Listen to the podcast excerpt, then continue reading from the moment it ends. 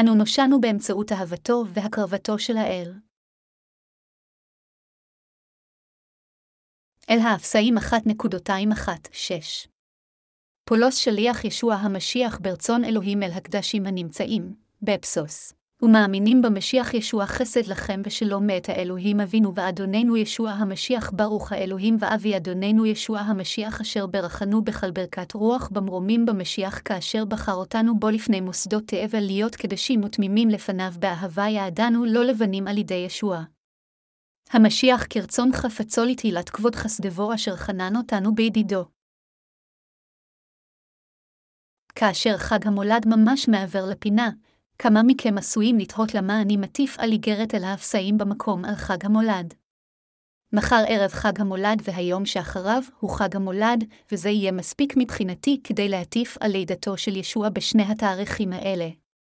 אך עדיין, אני רוצה שנחשוב על משמעות חג המולד ועל רצון האל מאיגרת אל האפסיים 1:2-1-6. בעבר, נהגתי לשלוח לכם כרטיסי ברכה ומתנות לחג המולד, אבל בימינו אני בקושי מוצא זמן לעשות את זה. מלבד היותי עסוק מדי, הבריאות שלי לא הייתה כל כך טובה, ולכן הייתי טרוד מדי. אז אני מבקש את הבנתכם, אני מקווה שלמרות שפספסנו השנה את ההזדמנות להחליף מתנות חג המולד, אנו עדיין יכולים לחגוג את יום הולדתו של האדון בשמחה ולשמוח יחד. באמצעות הפסוק של היום, אני רוצה שנבחן מהי המשמעות האמיתית של חג המולד ומה זה מביא לנו. כתוב בפסוק של כתב הקודש שאנו קוראים יחד, כאשר בחר אותנו בו לפני מוסדות תבל להיות קדשים ותמימים לפניו באהבה, היעדנו לא לבנים על ידי ישוע המשיח כרצון חפצו, אל האפסיים 1:2-4-5, חג המולד נועד להעריך את חסדו הנפלא של ישוע ולהודות לו על כך. לעולם עלינו להשחית את חג המולד הזה ולהפכו ליום של הנאות הבשר כפי שעושים רבים מהרשעים. לכן היום, אני רוצה שכולנו נבחן מדבר האל את המשמעות האמיתית של לידתו של המשיח. המשמעות האמיתית של לידתו של המשיח על פני האדמה הזו מצויה בעובדה שהאדון עשה אותנו לילדיו של אלוהים וברך אותנו לחיות במלכות השמיים על ידי הושעתנו מכל חטאינו. זאת תהיה טעות ענקית אם לא תעריכו את אהבת האל כאשר אתם חוגגים את לידתו של ישוע. רוב האנשים יכולים לממש את אהבת האל מלידתו של ישוע. לאחרונה צפיתי בטקס פולחן ששודר בערוץ משיחי וראיתי את הנוכחים בכנסייה מוצפים ברגשותיהם שלהם ומודים לאלוהים בדמעות. עם זאת, אני מאמין שביטויים רגשיים כאלה כלפי חוץ אינם מה שחשוב לאלוהינו, אך עולם הרבה יותר להכיר את צדקת האל שבאה על ידי פשורת המים והרוח, להאמין בה ולהיוושע באסירות תודה. לכל אחד מאיתנו יש את התחביב שלו.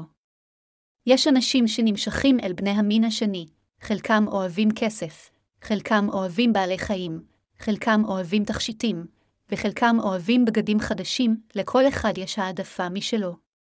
דברים שכאלה, בגדים ותכשיטים הם דברים חסרי חיים, ולכן הם עניין של טעם אישי. אבל יש אנשים רבים שאוהבים יצורים חיים. השחקן ששיחק בסרט טרזן חי עם בעלי חיים כמו אריות ונמרים. מדוע הוא חי ככה? האיש הזה כמעט טבע בזמן שצילם את הסרט טרזן. הוא נשרף ונפל לנהר בזמן שצילם סצנת פעלולים, ואז אריה ממש קפץ לנהר והציל אותו. לאחר מכן, הוא החל לחיות עם החיות האלו, ומאז הוא באמת היה יכול לתקשר איתן. הוא למד לאהוב באמת את החיות האלה בחיים האמיתיים במקום רק בסרט. מכיוון שהאריה הזה הציל אותו מתביעה, הוא חי עם החיות עד היום ומטפל בהן היטב למרות העלות הגבוהה. יש אנשים שאוהבים כלבים. אדם מסוים הוקיר ואהב את כלבו, אבל יום אחד פרץ שודד לביתו. כשהשודד עמד לדקור אותו, הכלב קפץ עליו כדי להגן על בעליו ונדקר במקומו. אנחנו שומעים על סיפורים כאלה מהטלוויזיה או מספרים. באופן כזה, בעלי חיים נאמנים מאוד לבעליהם, ואנשים רבים גם אוהבים את חיות המחמד שלהם. יש אנשים שמאמצים כלבים נטושים וחולים ודואגים להם היטב. כלבים אלה גם מעריכים את אהבתו של בעליהם החדשים, ולכן הם עוקבים אחריו ומצייתים לו היטב. ראיתי פעם כלב בטלוויזיה שנפצע בחזה והיה לו גוש בולט של סרטן, והכלב הזה אפילו לא יכול היה לאכול לבדו. אז הבעלים ניסה להאכיל את הכלב בפיו, אבל הכלב פשוט הסתכל על הבעלים ולא יכול היה לאכול. אז הבעלים רחם כל כך על הכלב שהוא לקח אותו לווטרינר וניתח אותו. כיצד אהב אותנו ישוע המשיח והושיע אותנו אם כן? האם האדון לא יקריב את עצמו כדי לברך אותנו שניכנס ונחיה במלכות השמיים? עד כמה אהב אותנו כדי להפוך אותנו לילדי האלוהים? האם לא רצה לתת לנו את הברכות הרוחניות במקומות השמימים ולהושיע אותנו? מה הוא עשה בשבילנו כדי לגאול אותנו מהרס וגיהינום? ישוע המשיח, מושיענו, הקריב את עצמו כדי להושיע אותנו מכל חטאינו. זה הכל מפני שאדוננו אהב אותנו שהוא הקריב את עצמו כדי להושיע אותנו, בדיוק כפי שיש אנשים שאוהבים את חיות המחמן שלהם כל כך שהם מוכנים לעשות הכל כדי לרפא את חיות המחמן שלהם כאשר הם חולות. במילים אחרות, אלוהים הבורא אהב אותנו כל כך עד מאוד שכאשר עמדנו בפני המוות, אלוהים עצמו בא אל הארץ הזאת בהתגלמות של אדם והושיע אותנו באופן אישי על ידי הטבילה ושפך את דמו עבורנו. לכן על כולנו לזכור את הקרבתו ואהבתו של האל בעונת חג המולד הזו. אנשים שאינם מצרים בעולם הזה סבוגדים לאלים שונים מתוך באמונה שיש הרבה ישויות אלוהיות. חלק מהם סבוגדים כמעט לכל דבר כי ישות אלוהית, משדים בעדלים מעשה ידי אדם, עצים, סלעים, הרים, נהרות, שמש, כמה יצורים דמיוניים כמו דרקונים, וכך הלאה. אבל יש רק אל אמיתי אחד שברא את כל היקום ואת כל הדברים בו, והאל הזה הושיע אותנו מכל חטאינו והחורבן שלנו על ידי הקרבת עצמו למעננו. באמצעות קשורת המים והרוח, האל הושיע אותנו יצורה אחת ולתמיד. אם תחשבו על הישועה הזאת במונחים גופניים, אתם בסופו של דבר תשכחו את כל זה. אבל לעולם לא נוכל לשכוח את אהבת הישועה של האל, כי הוא אהב אותנו עד מאוד, יציריו, שהוא הקריב את עצמו כדי להושיע אותנו. אילו יתרונות רוחניים קיבלנו כאשר האמנו בקורבן האדון? כפי שהאדון הקריב את עצמו על פני האדמה מתוך אהבתו אלינו, כל המאמינים בבשורת המים והרוח נושאים מכל חטאיהם. יש אנשים שעושים הכל כדי להציל את חיות המחמן שלהם כאשר הם חולות בלי קשר למחיר. כמו כן, אלוהים האב אהב אותנו יצוריו עד כדי כך שכאשר לא הלכנו בדרך הישר, הבורא שלנו שלח את בנו שלו לכדור הארץ הזה והושיע אותנו על ידי הקרבת הבן הזה. כמה גדולה הייתה אהבתו של ישוע המשיח כאשר הוא הקריב את עצמו למען ישועתנו. כאשר בעל חיית מוחמד לוקח את כל בו החולה לווטרינר ולא חוסך בהוצאות כדי לרפא אותו, הבעלים מדגים במעשיו עד כמה הוא אוהב את כל בו. מנקודת מבטו של הכלב הזה, אנו יכולים לומר שהוא מקבל רחמים עצומים מבעליו. אך יש כל כך הרבה דברים שבעלים יכולים לעשות עבור הכלב שלהם. בעלים שאוהב יכול אפילו לבזבז את כל חסכונותיו, ולעשות כל מה שאפשר כדי לטפל בכל בו, אבל אף בעל לא היה זונח את כבודו האנושי רק כדי להציל חיית מחמד. לעומת זאת, ישוע אדוננו אהב אותנו עד כדי כך שהוא הפך לאדם שהושיע אותנו מכל חטאינו. במילים אחרות, הוא ויתר מרצון על מעמדו המפואר בגן עדן למען ישועתנו. כך, להיות נאהב על ידי אדם זה כשלעצמו די נפלא, אז איך זה יכול להיות כל כך טריוויאלי עבורנו שאנו התכסנו באהבתו של האל? אהבת האל גדולה. היא למעשה חסרת גבולות. אתם ואני לבשנו את אהבתו האינסופית של אלוהים באמצעות אמונתנו. אלוהים עצמו הושיע אותנו מהשמדה בכך שהפך לבן אדם והקריב את עצמו למעננו. איך מישהו יכול לומר שאהבתו של אלוהים היא קטנה מדי? מכיוון שאלוהים כל כך אהב אותנו, הוא הושיע אותנו מכל חטאינו. אם נראה את האהבה הזו ואת הישועה הזו מבחינה רוחנית, נראה שינויים עצומים בחיינו. אבל אם נחשוב על אהבת האל רק באמצעות מחשבות גשמיות, אז לא נראה שינויים משמעותיים. מה עשתה אהבתו של אלוהים לנשמותנו? מה קרה לנשמותנו כעת, לאחר שהתכסנו באהבתו של אלוהים? כולנו היינו צריכים למות בגלל חטאי ליבנו, אבל מה קרה? מאחר שישוע המשיח הקריב את עצמו למעננו על פני האדמה, אתם ואני יכולנו להיוושע מחטאי העולם ולקבל חיי נצח. נשמותינו שמתו על החטאים יכלו לחזור לחיים הודות להקרבת האל. איזו ברכה מדהימה היא אהבת אלוהים זו. האם לא כולנו מתנו על חטאי ליבנו? והאם לא כולנו סבלנו בגלל החטאים האלה? האם נהגנו לשפוט ולהרשיע את עצמנו בשנאה עצמית? האם לא כולנו היינו עבדים לשטן ולמוות בשל חטאינו, ונועדנו לחיות חיים מקוללים רק כדי להיגבע בסופו של דבר? אך למרות כל זאת, בא בן האלוהים האב ואל הארץ והגשים את עבודת הישועה שלו בכך שהקריב את עצמו כדי לגאול אותנו מכל חטאי העולם. מתוך אהבתו אלינו, אלוהים מחק את כל חטאינו מליבנו ונתן לנו חיים חדשים ונצחיים. זו המשמעות האמיתית של חג המולד. אם היינו חוגגים את חג המולד מבלי להבין באמת את המשמעות הזו, חושבים רק במעורפל שכולם צריכים לשמוח כי המושיע נולד על פני האדמה הזאת, אז למעשה היינו מערפלים את המשמעות האמיתית של חג המולד. אלוהים התאכזב מאיתנו. אם ניתן כך למשמעות חג המולד להיעלם, גם ליבנו לא יהיה שמח. אז איך נהיה אז שונים מאלה שלא מאמינים באלוהים?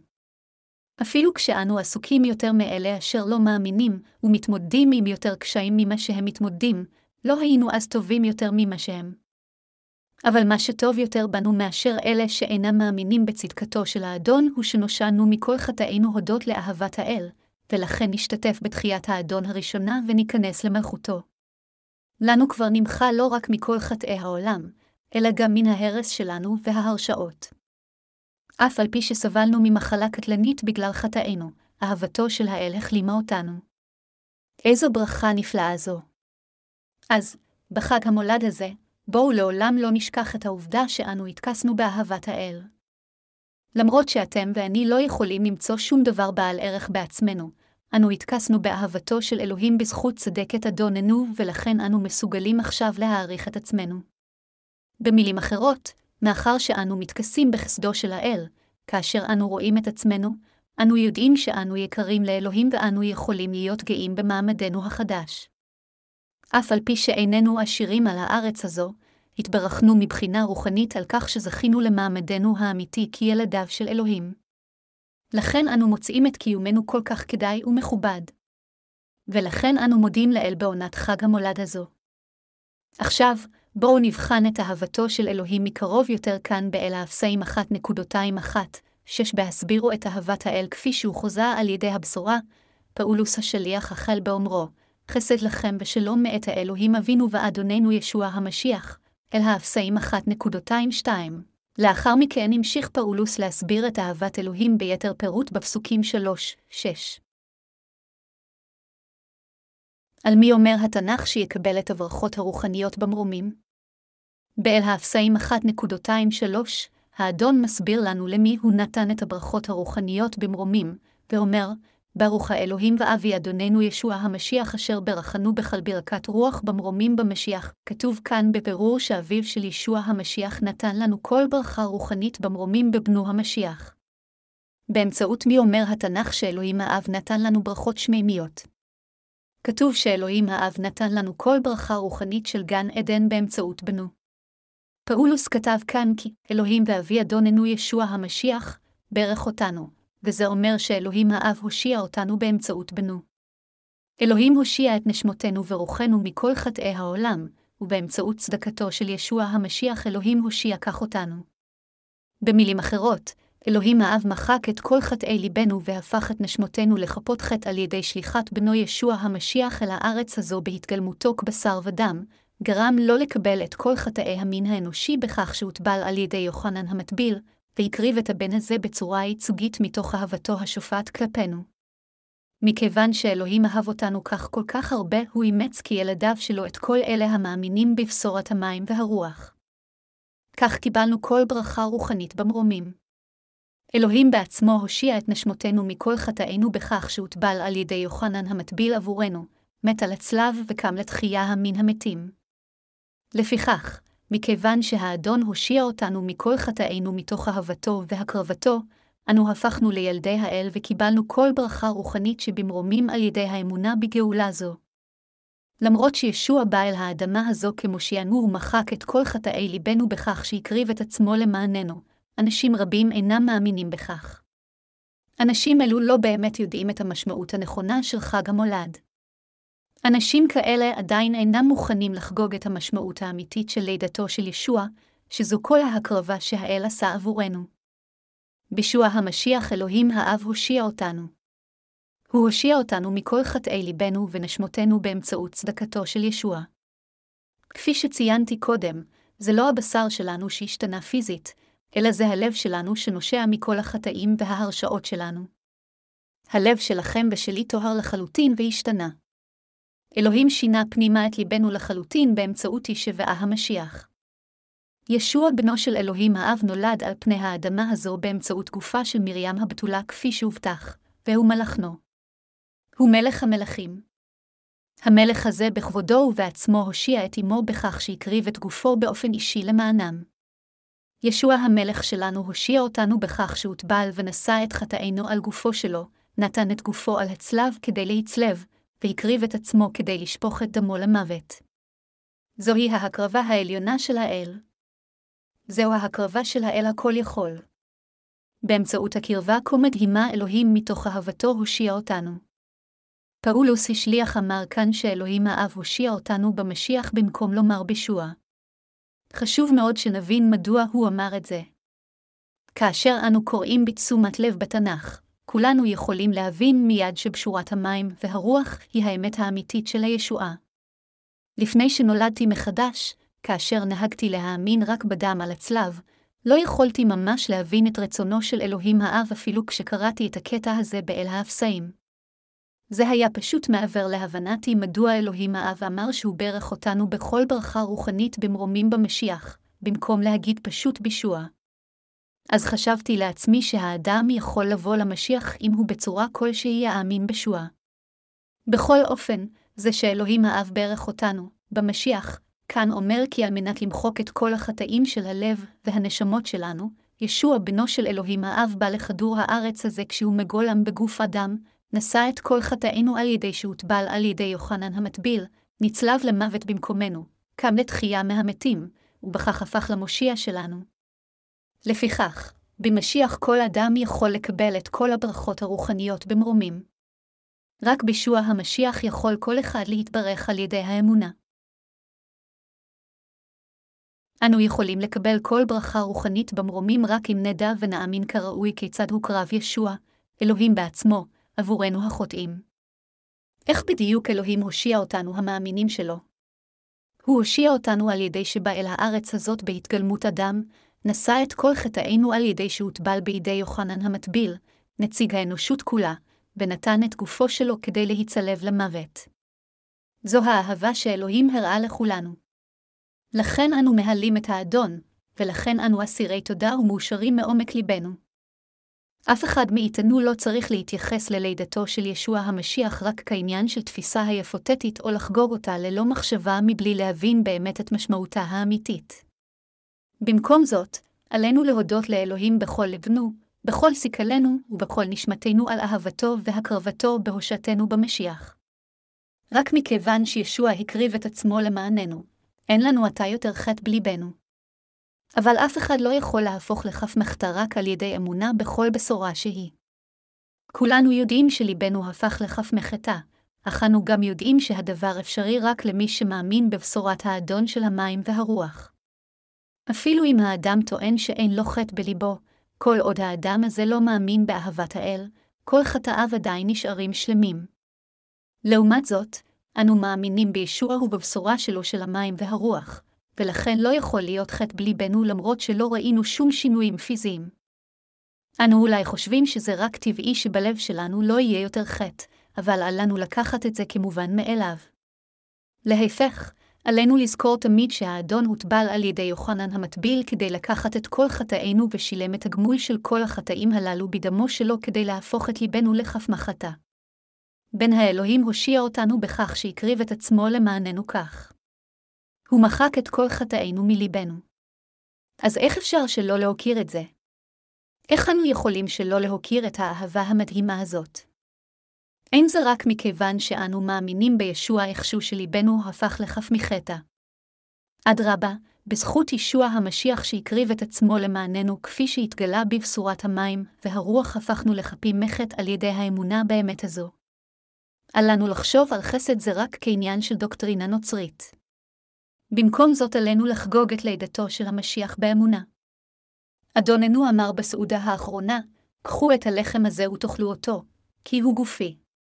קחו את היין הזה ושתו אותו, כי זה הדם שלי. תעשו את זה לזכר עד שאחזור. אלוהים אמר לנו להאמין ולזכור שהוא בא לעולם הזה, והושיע אותנו באמצעות המים והדם שלו. הוא ציווה עלינו לחרות את חסד הישועה בליבנו, ולעולם לא לשכוח אותו. בהתאם לכך, לעולם עלינו לשכוח את העובדה שליבנו הפך לכף מחתה בגלל אהבת אדוננו, וההקרבה שהוא הקריב עבורנו.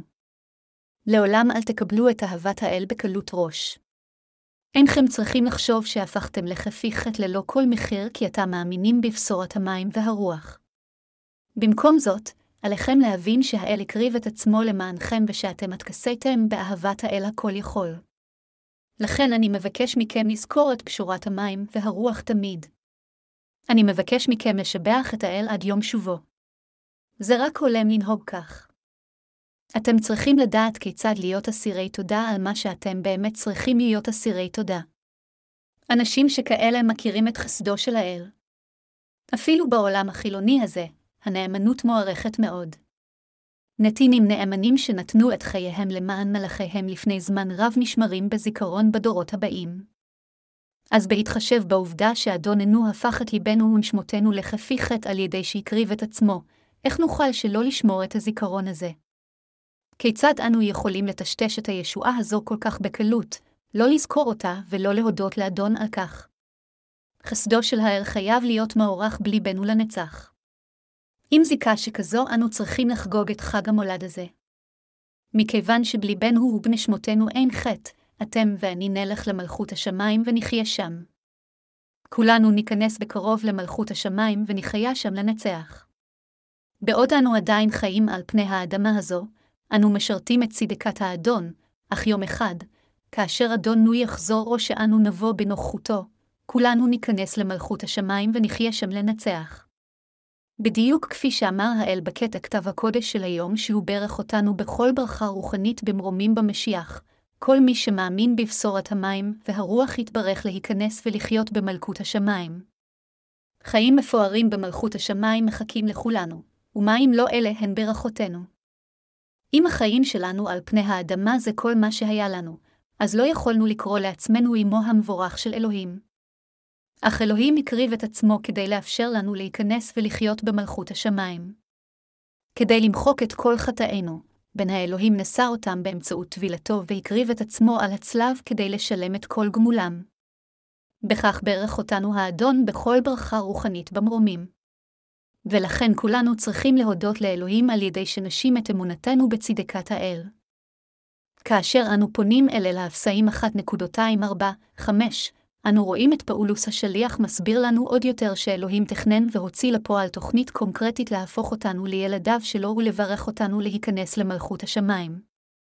הבה נפנה לפסוקים האלה כאן, אשר בחר אותנו בו לפני מוסדות תאבל להיות קדשים ותמימים לפניו באהבה יעדנו לא לבנים על ידי ישוע המשיח כרצון חפצו. אל האפסיים 1:4-5. כפי שהתנ"ך מבהיר כאן, אלוהים האב בחר בנו במשיח לפני יסודות העולם. כל בני האדם נבראו בדמות דמותו של אלוהים האב, וכתוב בבירור כאן שהאב תכנן להפוך אותנו לילדיו שלו ולברך אותנו שנחיה במלכות השמיים. מה בדיוק משמעות הדבר שהאל בחר בנו במשיח לפני יסוד העולם? מה התנ"ך מנסה ללמד אותנו כאן? משמע הדבר שאלוהים הושיע אותנו באמצעות עבודת הכפרה של ישוע המשיח. עוד לפני שברא את היקום, ועוד לפני שיצר אתכם ואותי, אלוהים האב כבר תכנן במשיח להפוך אותנו לבניו ובנותיו. ובאמצעות ההקרבה של בנו, אלוהים הגשים תוכנית זו בכך שהפך את כל המאמינים בבשורת המים והרוח להחפיא חטא לגמרי בליבם. כל זאת זה מכיוון שישוע המשיח אלוהינו הקריב את עצמו כדי להושיע אותנו, שלמעשה הגענו לישועתנו והפכנו לילדיו של אלוהים. רק בגלל שבן האלוהים הקריב את עצמו, אתם ואני נושענו מכל חטאינו. זו הסיבה שאלוהים אמר כאן בפסוק של היום בכתב הקודש שהוא בחר בנו במשיח. העובדה שאלוהים בחר בנו אין פירושה שהוא בחר באופן שרירותי באנשים מסוימים אך לא בחר באחרים, כפי שטוענים כמה תיאולוגים. אדרבה, המשמעות המדויקת היא שאלוהים בחר בנו במשיח. כל בני האדם לא זכו לתהילת האל, כי כולם חטאו. בכל אופן, כאשר אלוהים האב ברא אותנו, הוא כבר ידע כי אנו נחטא מתוך חולשותנו, ולכן הוא ביצע את עבודת הישועה שלו כך שכל מי שמאמין בבשורת המים והרוח, המבטאת את צדקת האל שהתגשמה על ידי הקרבתו ואהבתו של בנו, יהפכו לילדיו שלו. לכן כל מי שמאמין באהבת המשיח, בהקרבתו הצודקת ובבשורה שלו של המים והרוח נבחר על ידי האל, בעוד אלה שאינם מאמינים אינם נבחרים. לפיכך, הכופרים הללו יידונו על חטאיהם על ידי האדון. לאלוהים האב הייתה תוכנית כזו עבורנו עוד לפני שברא את היקום הזה. מתוך ידיעה שבני האדם יפלו לחטא בשל חולשותיהם, אלוהים שלח את בנו אל הארץ כדי לקבל את כל חטאיהם באמצעות טבילתו, והבן הקריב את עצמו למענם על ידי הצליבה, כך שכל המאמינים במעשיו הצודקים של הבן הזה יהפכו לנצח ללא חטא בליבם, ויהפכו לילדי אלוהים ללא כל פגם או כתם. זו הייתה תכניתו של אלוהים עבורנו. כולנו חייבים להבין ששועתנו התגשמה על פי תכנית האל. בין הנוצרים של ימינו בעולם הזה, הפרס וטריניים נוטים לטעון שכל מי שמאמין בדוקטרינות שלהם הוא הנבחר בזמן שכולם לא. אבל אלו שטויות גמורות. הם פשוט דוגלים בדוקטרינה חסרת בסיס לחלוטין הידועה בשם דוקטרינת הבחירה ללא תנאי. מה שחשוב בהרבה מכל דוקטרינה כזו זה מה שהתנ"ך בעצם אומר לנו. התנ"ך לא נכתב על פי הידע האנושי. פאולוס השליח אמר בפסוק שנכתב היום בכתב הקודש שהוא, בהיותו שליחו של ישוע המשיח ברצון אלוהים, כותב את האיגרת שלו לקדושים באפסוס שהיו נאמנים למשיח. פאולוס השליח היה אדם שנושע מכל חטאיו בכך שהאמין בבשורת המים והרוח המהווה את צדקתו של המשיח. רוח הקודש שכנה בליבו. משמעות הדבר היא שרוח הקודש ששכנה בליבו של פאולוס השליח היא שנתנה לו השראה לכתוב לקדושים בכנסיית אפסוס. אילו זה היה תלוי בנו, רובנו היינו כותבים שאלוהים האב הושיע אותנו בישוע לפני יסודות העולם, אך זה לא מה שכתב פאולוס השליח. מה הוא אם כן כתב? הוא כתב, כאשר בחר אותנו בו לפני מוסדות תאבל להיות קדשים ותמימים לפניו באהבה, אל האפסיים 1:24. פאולוס אמר כאן בבירור שאלוהים הושיע אותנו, בו פותח סוגריים מרובעים המשיח סוגר סוגריים מרובעות לפני מוסדות תבל. המשמעות המקראית של המילה, ישוע, היא המשוח, דניאל 9:24-26. ובכתבי הקודש היו 3 סוגים של אנשים שנמשכו, מלכים, כהנים ונביאים. לפיכך, משמעות השם, המשיח, היא שישוע הגיע לארץ זו בהתגלמות בשר ודם אנושי על מנת להושיע את כל בני האדם מחטאתם כמלך המלכים ויוצר האנושות כולה.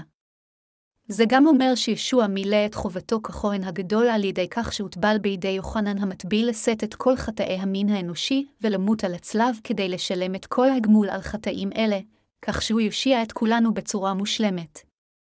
לאחר שהופקד בידו תפקידו של הכהן הגדול, ישוע קיבל את כל חטאי אנשי האל בעולם הזה על גופו שלו בכך שהוטבל בידי יוחנן המטביל, לאחר מכן הוא שילם את גמולו של כל חטא וחטא בכך שנצלב למוות.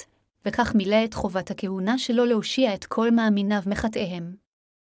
יתר על כן, אדוננו גרם לאמת הזו להיוודע לנו באמצעות דבר האל. כך הקריב ישוע את גופו לאלוהים האב כדי למחוק את כל חטאינו. זו הסיבה שפאולוס השליח מדגיש שוב ושוב באל האפסיים פרק 1 כי, במשיח, נושענו. לפיכך, מי שמבין את האמת הזו ומאמין בה ללא ספק יבשע מכל חטאיו, שכן התנ"ך הוא דבר העל שנכתב בהשראת רוח הקודש. כל מי שקיבלו כעת את מחילת החטאים בכך שהאמינו בבשורת המים והרוח למדו להכיר אמת זו הודות לרוח הקודש השוכנת בליבם. עוד לפני שהבנתי את פשורת המים והרוח, השתדלתי מאוד להסביר את איגרת אל האפסיים בדרשבותיי. אבל לא ידעתי מה זה באמת אומר כשהתנ"ך אמר שאלוהים הושיע אותי במשיח. רק לאחר שהבנתי את פשורת המים והרוח, הצלחתי להבין באמת שאלוהים הושיע אותי במשיח. אלוהים האב בחר בנו במשיח, אהב אותנו והפך אותנו לאחפי חטא, והוא יושיב את כולנו במלכות השמיים במשיח. הוא אימץ כילדיו את כל מי שמאמין בישועה שבאה באמצעות הישבעה.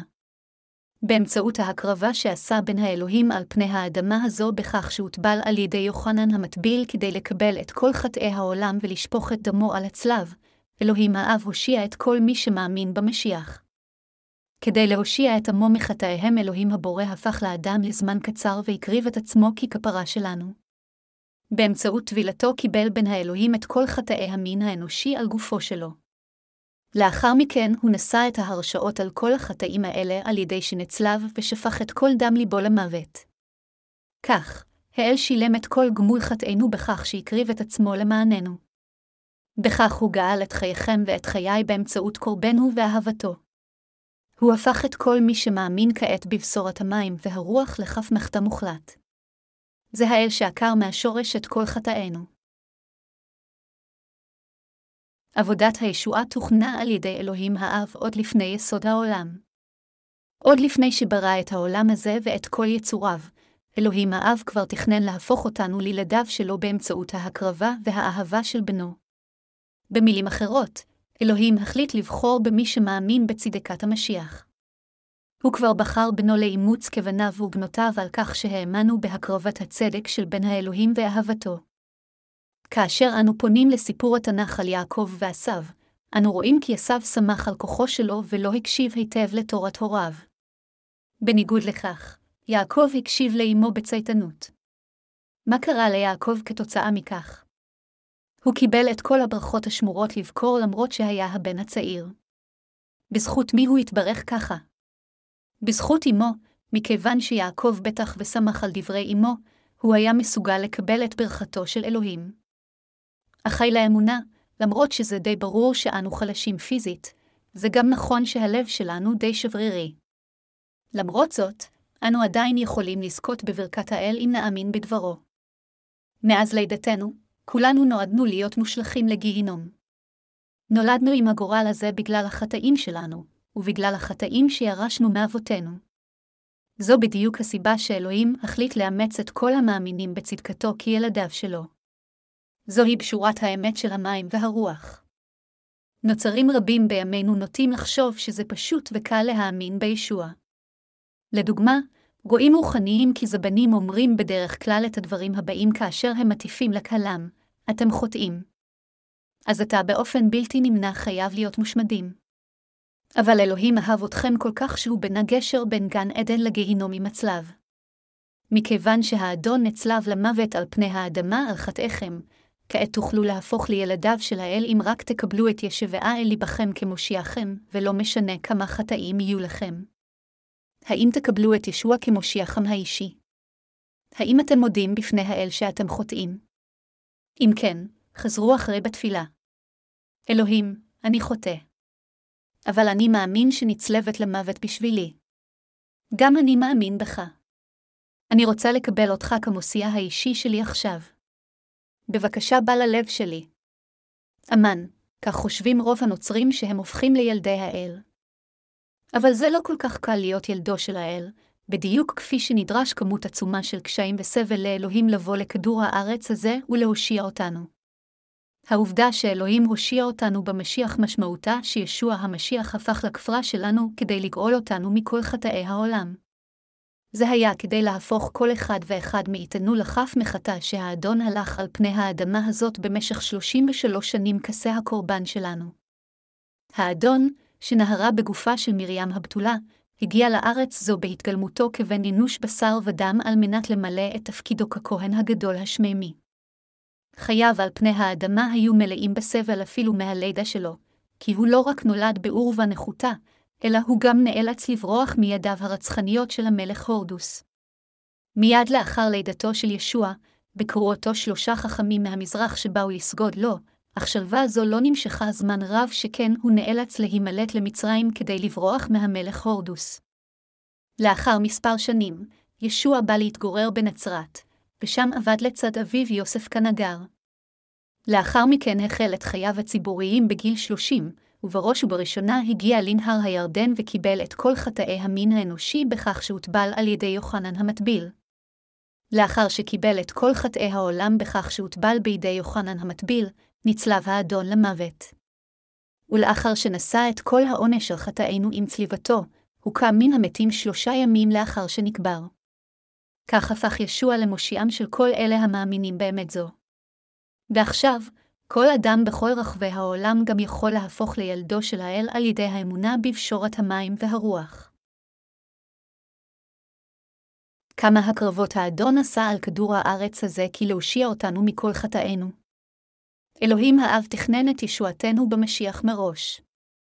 וכדי להגשים תוכנית זו, ישוע נולד על פני האדמה הזו בן אנוש בשר ודם, נשא את כל חטאי המין האנושי בכך שהוטבל על ידי יוחנן המטביל ומת על הצלב. כל הדברים האלה שהמשיח עשה עבורנו, מהתגלמותו כבשר ודם וחלה בנשיאת חטאינו והצליבה שלו, היו הקורבנות שהאל הקריב כדי להושיע אותנו.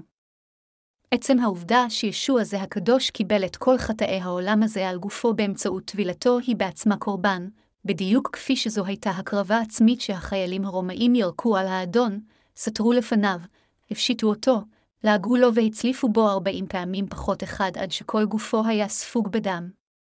גם כתר קוצים הונח על ראשו של ישוע והחיילים הכו אותו בקני סוף.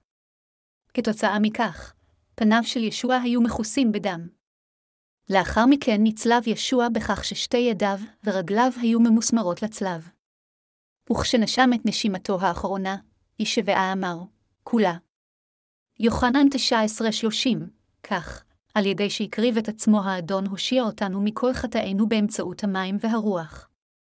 יותר מכך, ישוע קם מן המתים 3 ימים לאחר שנקבר בדיוק כפי שהבטיח. בקיצור, אלוהים עצמו הושיע אתכם ואותי בכך שהקריב את עצמו למעננו.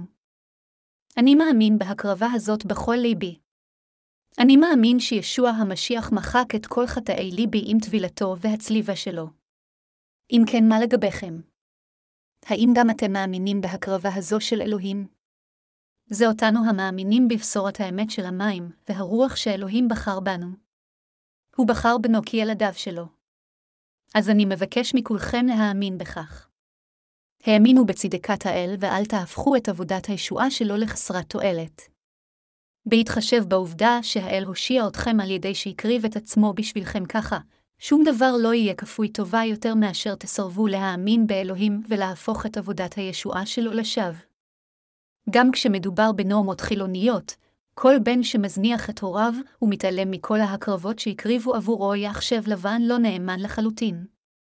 כאשר בן מסרב לקבל את אהבת הוריו הגשמיים זהו מעשה הבגידה הגרוע ביותר שילד יכול לבצע. בדומה לכך, אם נדחה את אהבת האדון כאשר אנו יציריו, אזי נבצע את החטא המושחת ביותר. אסור לנו להרשות שזה יקרה לנו. הרחק מכך, על כולנו לקבל את הקרבתו ואהבתו של ישוע המשיח באמונה, להודות לאלוהים ולהלל אותו. עלינו לקבל כך את אהבתו של ישוע המשיח ולהיכנס למלכות השמיים כדי ליהנות מתהילתה הנצחית יחד עם המשיח. כך הראה לנו אלוהים האב את אהבתו באמצעות הקרבת אהבתו, וזוהי האהבה הגדולה מכולן. עד כמה מכובדת, רחמנית ומושלמת היא אהבת אלוהים זו. מי בעולם הזה יכול להקריב את עצמו למעננו ולהושיע אותנו ככה? זה אלוהים הבורא שלנו עצמו שמילא לחלוטין את תפקיד הכהן הגדול כדי להושיע אותנו בני האדם מכל חטאינו. אין אף אחד אחר מלבד האל הכל יכול השילוש הקדוש שאוהב אותנו ככה. ישוע המשיח לבדו העניק לנו אהבה כזו ומילא באופן מושלם את חובותיו ככהן הגדול שלנו. לכן התנ"ך אומר, כי אהבה רבה אהב האלוהים את העולם עד אשר נתן את בנו את יחידו למען אשר לא יאבד כל המאמין בו כי אם יחיה חיי עולם, יוחנן 3:16. אתם ואני קיבלנו את מחילת החטאים באמצעות אמונתנו בבשורת המים והרוח, ואנחנו אלה התכסנו באהבתו הבלתי נתפסת של אלוהים. האם אתם באמת התחסיתם באהבת הבשורה של המים והרוח על ידי האמונה? האגרת הראשונה אל הקורנתאים פרק 13 עוסקת בהרחבה באהבה ומסבירה את ממדיה הרבים. האם לא כתוב שם שאהבה אינה גסה אלא אדיבה? האם האדון אי פעם היה גס רוח כלפינו? לא, רחוק מלהיות גס רוח. אלוהים הוא כל כך נחמד שהוא בא לעולם הזה כדי לפתור באופן אישי את הבעיה של כל החטאים שלנו. ואחרי שבא לעולם הזה כדי לפתור את הבעיה הזאת של החטאים שלנו, הוא אכן טיפל בזה לחלוטין. כאשר לא היה לנו סיפוק בלבנו, וכאשר כולנו היינו עייפים מחטאינו, האדון בא לחפש אותנו באמצעות פשורת המים והרוח. כך אלוהים אהב את כולנו. כך אנו מאמינים באהבה הזאת ונותנים את כל תודתנו לאלוהים. כיצד נוכל לשכוח את אהבת האל הזו כעת, לאחר שהתכסינו בה? איך נוכל אי פעם לדחות אותה? איך אנחנו יכולים שלא להיות אסירי תודה על כך? וכיצד לא נוכל להלל את צדקת האל בפיוטים, מזמורים ושירים? משורר כתב פיוט. אם היינו יכולים למלא עם דיו את האוקיינוס, ואם השמיים היו עשויים מקלף, אם כל גבעול על פני כדור הארץ היה נוצה, וכל אדם היה סופר במקצועו, לכתוב את אהבת האל למעלה, היה מרוקן את האוקיינוס ומייבשו.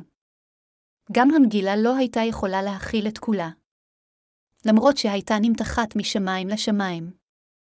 אך אל האמונה, ישוע הפך אותנו לחפי חטא בכך שהוטבל על ידי יוחנן המטביל וקיבל את כל חטאינו אחת ולתמיד.